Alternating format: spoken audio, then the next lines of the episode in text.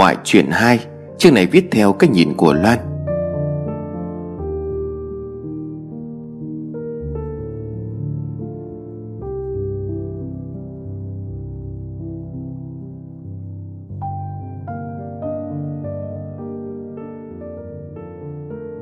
Sau khi vừa chào từ biệt ba mẹ con Hoài, Tôi và Mai vội vã trở về nhà nghỉ. Tôi vẫn chưa xong việc ở đây, Tôi còn nợ một lời hứa với một người. Chiều mấy tôi ngủ ly bì Vì hao tổn quá nhiều sinh lực vào ngày hôm qua. Hình ảnh con quỷ tăng sư vẫn còn ám ảnh tâm trí của tôi. Tôi không biết liệu nó có thực sự biến mất trên dương gian này chưa.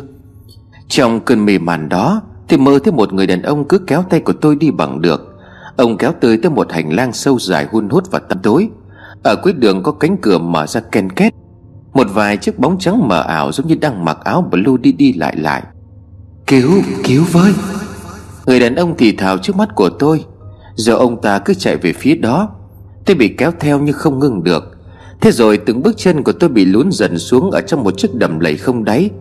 Tôi cứ bị lún dần xuống Trong khi vẫn bị người đàn ông đó kéo sạch về đằng trước. Cứu, cứu đi. Tôi mở mắt ra cảm tưởng như mình ngộp thở Ngoài trời đã tối lắm rồi mà cái mai vẫn còn đang nằm bên cạnh tôi. Nó đang ngủ thiếp đi từ lúc nào. Con bé chắc cũng mệt. Đêm qua nó thức cả đêm còn gì. Tôi mệt mỏi ngồi dậy, Người đau nhức kinh khủng. Cánh tay phải của tôi như bại hẳn đi. Hình như chính là cánh tay bị người đàn ông đó kéo đi trong giấc mộng. Tôi không tài nào lý giải được giấc mơ đó có nghĩa là gì. Tôi nhắm mắt nằm xuống cố ngủ tiếp. Người tôi vã mồ hôi ra đầm đìa. Đêm hôm đó tôi lại bị bóng đè tiếp Mê man trong cơn mơ. Tôi mở mắt he hé ra nhìn, Thì bất chợt nhận ra người đàn ông trong chiếc áo choàng rách dưới Mà tôi gặp ở làng thổ hà. Đang đứng ở dưới đuôi giường nắm lấy chân của tôi. Tôi không dễ dụa được Người đàn ông đó cứ nói đi nói lại. Cứu đi, cứu đi. Sư phụ, sư phụ. Tiếng của Mai rồi vào tiềm thức của tôi. Sư phụ cứ ú ớ cái gì vậy à Dậy ăn sáng thôi à Tôi mệt mỏi mà mắt ra ngồi dậy. Đúng là ngủ kiểu này thật là hao sức. Tôi đi đánh răng rửa mặt rồi thay quần áo Tính đi ăn sáng với Mai. Trong ngày hôm nay tôi thử nói chuyện với người đàn ông lần trước ở trong làng. Tôi biết ông ta vẫn bám theo tôi. Kể từ khi mà tôi nói có, Đêm qua ông ta hiện về Để nói với tôi điều gì đó. Hai thầy trò vừa bước ra khỏi cửa, Thì căng một cái, Tấm biển phòng từ trên tường bất chợt rơi xuống phía chân của tôi. Hôm nay lại có điểm gì đây? Duyên số thế nào đây? Tôi liền bảo cái Mai, Sư phụ, hãy ở nhà đi. Mai liền nói, Thôi, cứ đi xem thế nào. Tôi siết chặt túi đồ phép ở bên hông như mọi ngày rồi cùng Mai đi ra ngoài. Nhà nghỉ chúng tôi nằm ở trong ngõ tách biệt với đường cái. Tôi dục Mai đi nhanh ăn bắt phở ở cửa hàng bên đường, Rồi trở về phòng làm việc. Bây giờ đã là 10 giờ sáng. Ăn uống xong xuôi, tôi và Mai tính trở lại phòng nghỉ làm lễ gọi hồn tiếp âm. Trở về con ngõ cũ, Chúng tôi đi ngang qua một người phụ nữ. Bỗng bột một tiếng, Tôi ngoái lại phía sau, Thì thấy bà ta đã ngã úp xuống đất. Tôi và Mai vội vàng chạy lại xem. Mặt của bà ta đang dần chuyển sang màu tím. Chết rồi, Có thể bị nhồi máu cơ tim hay gì đó. Có ai giúp với không à Không một ai trả lời, Chúng tôi đang ở trong ngõ, Xung quanh là người dân. Chắc bây giờ họ đã đi làm hết. Tôi dục Mai gọi người ở nhà nghỉ tới giúp. Nhân viên lễ tân hoảng hồn lắm. Chỉ là thời gian cấp bách quá rồi, Sợ ảnh hưởng đến tính mạng của người phụ nữ. Cho nên tôi bảo anh ta tóm vội một chiếc taxi chạy ngang đường. Nói khó mãi, người taxi mới chịu chờ tôi cùng người phụ nữ đó đến bệnh viện. Đúng là không thể hiểu nổi, Dừng đầu tôi lại phải chịu trách nhiệm cho người phụ nữ này. Mà quái đàn ở chỗ, Quanh chúng tôi không một ai để ý. Họ để người phụ nữ nằm lên một chiếc băng ghế sau của taxi. Tôi ngồi vào để giữ chân của người phụ nữ trên đùi. Mai ngồi ghế phụ. Chiếc taxi bằng bằng tiến đến bệnh viện gần nhất. Chúng tôi nhanh chóng đưa người phụ nữ vào khoa cấp cứu trước khi quá muộn. Không biết tôi còn mắc kẹt ở đây tới bao giờ. Tôi vội vàng tìm cách liên lạc cho người thân của người phụ nữ. Chỉ đoán ban đầu là người này bị nhồi máu cơ tim, Chỉ một một chút nữa là đi rồi. Thế nhưng bệnh viện này trông quen quá, Những bức tường này cứ như giấc mơ của tôi ngày hôm qua. Linh tính mách bảo không phải tự nhiên tôi đến đây, Đó là một loại nhân duyên nào đó. Tôi gọi hỏi cô lao công đang lúi húi dọn gần đây. Cô ơi cho hỏi như thế này biết là hơi khó, Thế nhưng mà trong bệnh viện của mình, Có hành lang nào tối tối mà dẫn xuống cánh cửa đôi ở phía cuối không ạ? à? Bác lao công ngập ngừng suy nghĩ một lát rồi nói, Ở trong cái bệnh viện này thì không có hành lang nào tối như cháu tả cả, Chỉ có khu nhà xác thôi. Tôi nghe vậy cũng hơi rờn rợn, Thế nhưng vẫn xin người lao công chỉ vào lối tới khu nhà xác của bệnh viện. Tôi dặn cái Mai ở lại tiếp gia đình người phụ nữ kia, Nếu như họ tới, Rồi đi một mình theo chỉ dẫn của bác lao công để tới khu nhà xác, Nằm tít tận phía sau bệnh viện. Tôi hỏi đường một vài y bác sĩ, Họ chỉ đường cho tôi với vẻ ái ngại. Chắc là họ tưởng tôi có người thân vừa mất.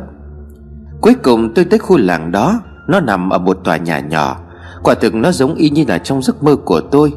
Một hành lang dài hun hút và tối tối, Kéo dài về phía cuối có một cánh cửa kéo. Tôi dùng mình xem người đàn ông lại dẫn tôi về đây.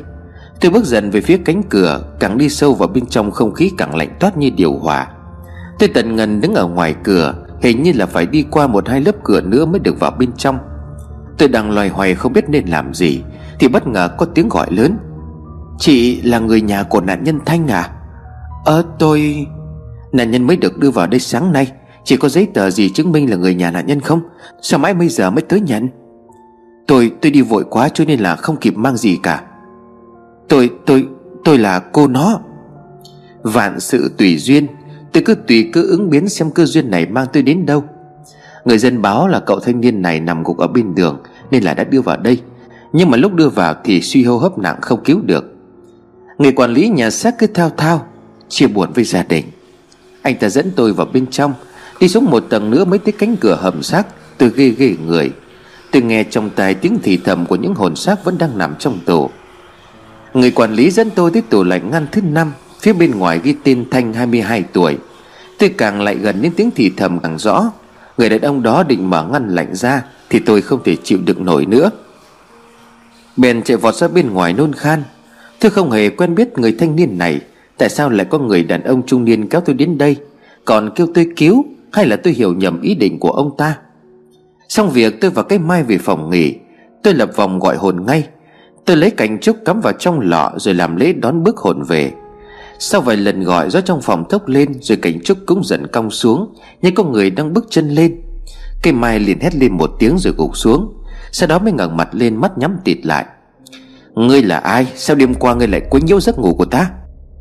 Cô nói giúp tôi tìm đường về nhà. Nói rồi vong hồn trong cơ thể của Mai bật khóc nức nở. Ông là ai? Sao ông bị đi lạc?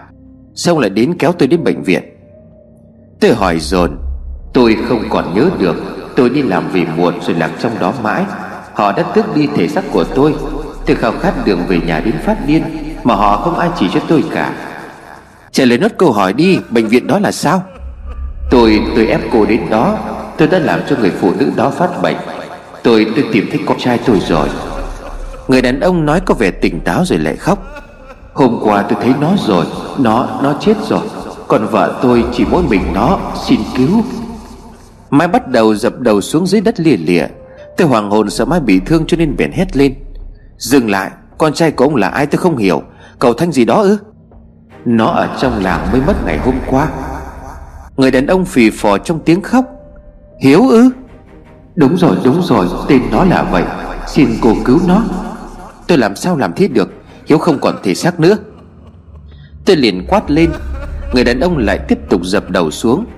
Người thanh niên đó không gia đình thân thích, Cô có thể mượn xác. Không, tôi không làm thế được. Như thế là trái với luân thường đạo lý. Tôi xin nguyện xuống địa ngục để đánh đổi.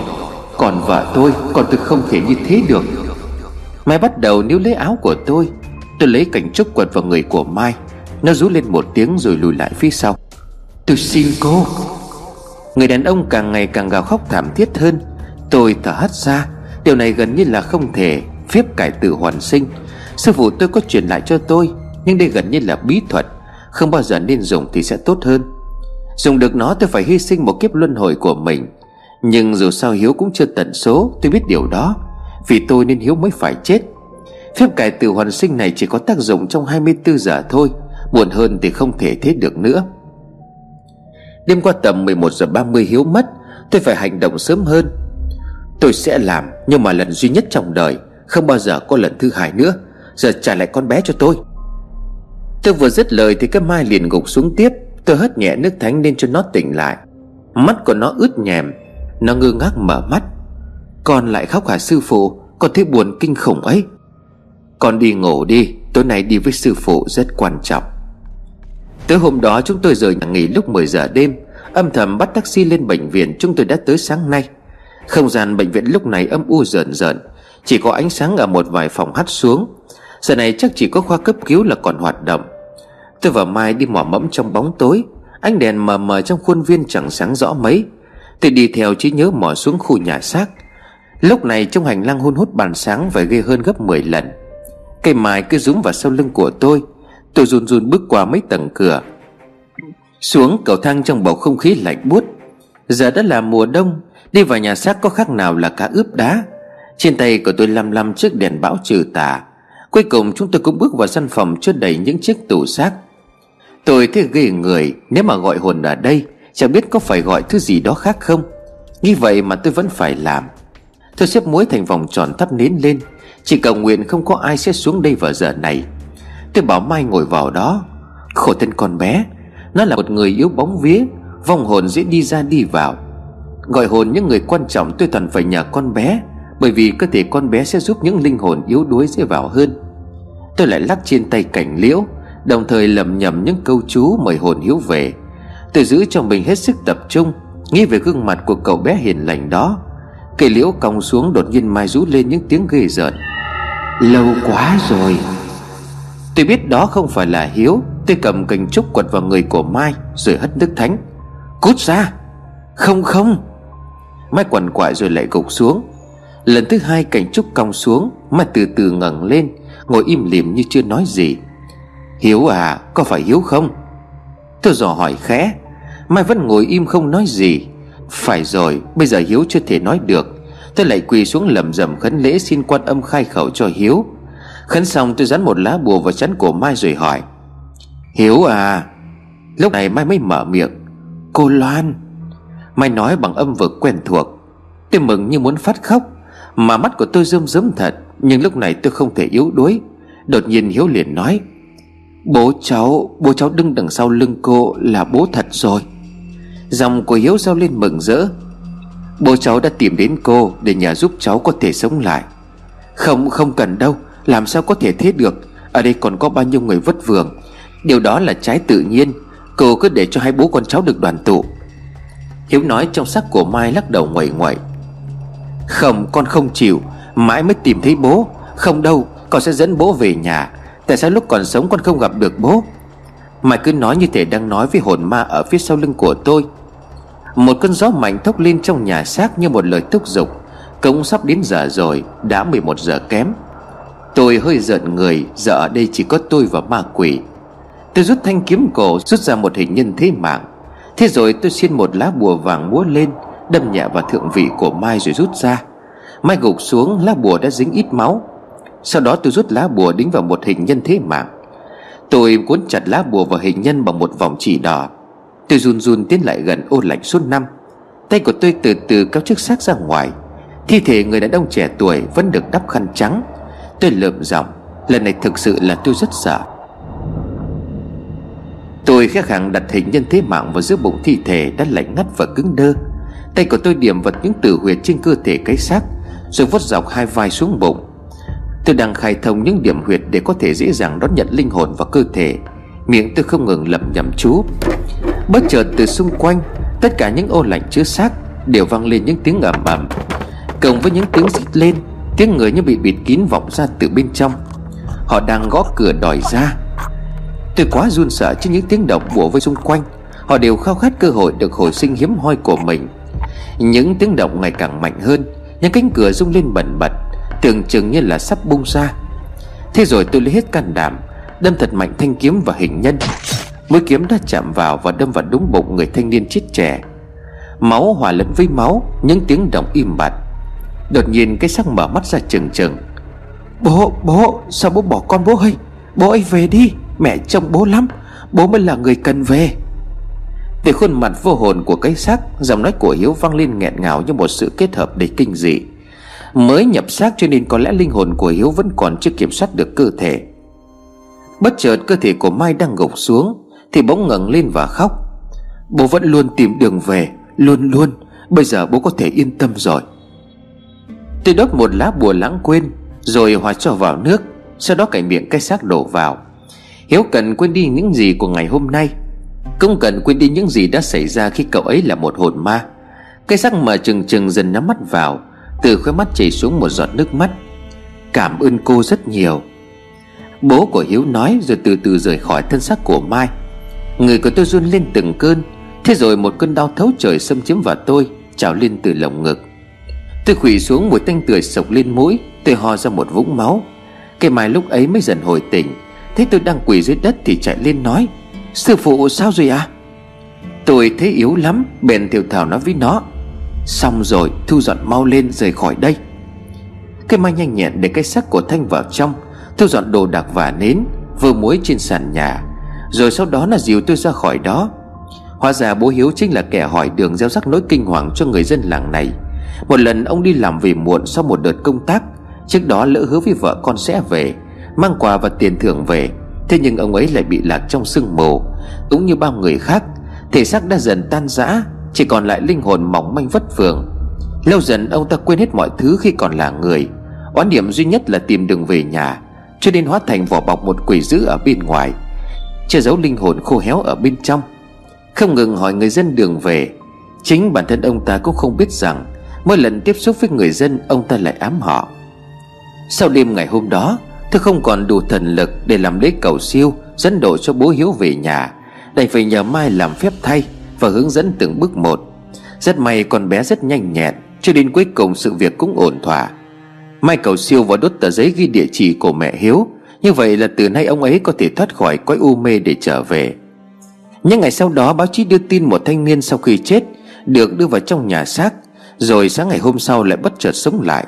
Anh ta không có người thân bạn bè, Chỉ nhớ mình tên là Thanh.